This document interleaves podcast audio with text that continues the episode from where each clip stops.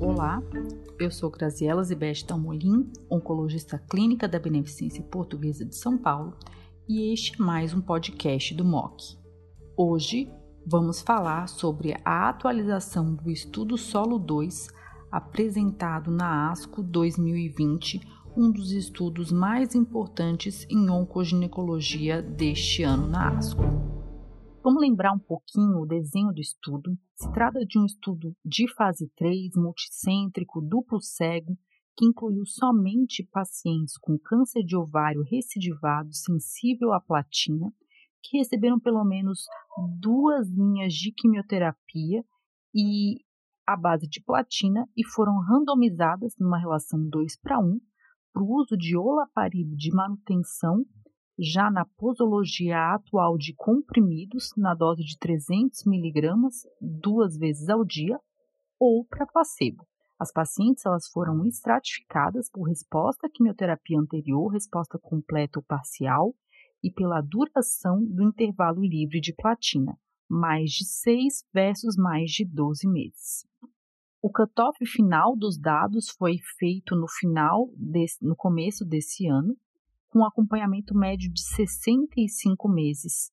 E esse foi o primeiro estudo com inibidor de PARP que mostrou um ganho em sobrevida global em pacientes com câncer de ovário recidivado. Então, esse estudo mostrou uma redução do risco de morte de 26% em comparação com placebo. Então, um hazard ratio de 0,74. E é muito importante lembrar que cerca de quase 40% das pacientes desse grupo que fizeram uso do placebo, elas realizaram um crossover para inibidor de PARP. E quase 10% das pacientes que receberam olaparib, elas usaram novamente um inibidor de PARP como tratamento subsequente. Dada essa grande quantidade de pacientes no braço de placebo que fez o crossover, foi feita uma nova análise ajustada para o uso subsequente de inibidor de PARP no braço do placebo e se viu então um ganho ainda mais robusto em sobrevida global, um ganho de 16 meses, uma, um hazard ratio de 0,56 é, para os pacientes que fizeram o uso de inibidor de PARP. Importante lembrar que cerca de cinco anos do tratamento, cinco anos do segmento do estudo, cerca de 28% das pacientes no braço de olaparib estavam vivas, né? 13% das pacientes no braço do placebo vivas e 22% das pacientes receberam olaparib por um período de pelo menos 5 anos. Lembrar que a maioria das pacientes com estadio 3C ao diagnóstico o risco de morte em 5 anos é de 70%. Então, mostrando realmente uma mudança de paradigma para essas pacientes com o uso de uma nova classe de tratamento, que são os inibidores de PARP. É, lembrando um pouquinho do desenho do estudo, grande parte dessas pacientes elas, recebe, elas foram muito politratadas, cerca de 44% dessas pacientes elas receberam pelo menos três linhas. É, 9% receberam quatro linhas, 4% cinco linhas. Então, se trata de uma população extremamente politratada e cerca de 80% das pacientes não receberam bevacizumab prévio é, ao uso de inibidor de PARP.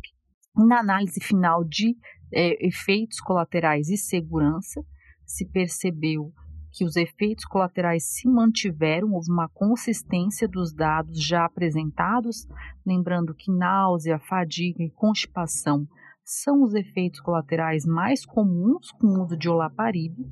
Nós vimos um aumento na incidência de síndrome mielodisplásica e leucemia mieloide aguda, de 8% no braço do olaparib versus 4% no braço do placebo.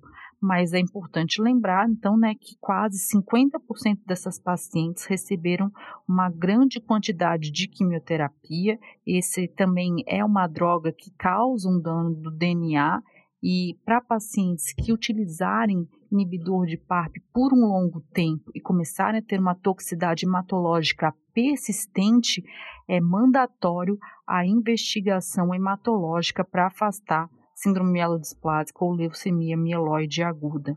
Então, como conclusão desse grande importante estudo, né, nós temos então o primeiro dado de ganho em sobrevida global com inibidor de PARP nessas pacientes mutadas recidivadas sensíveis à platina. Todos os estudos em primeira linha, os dados de sobrevida global ainda estão em andamento.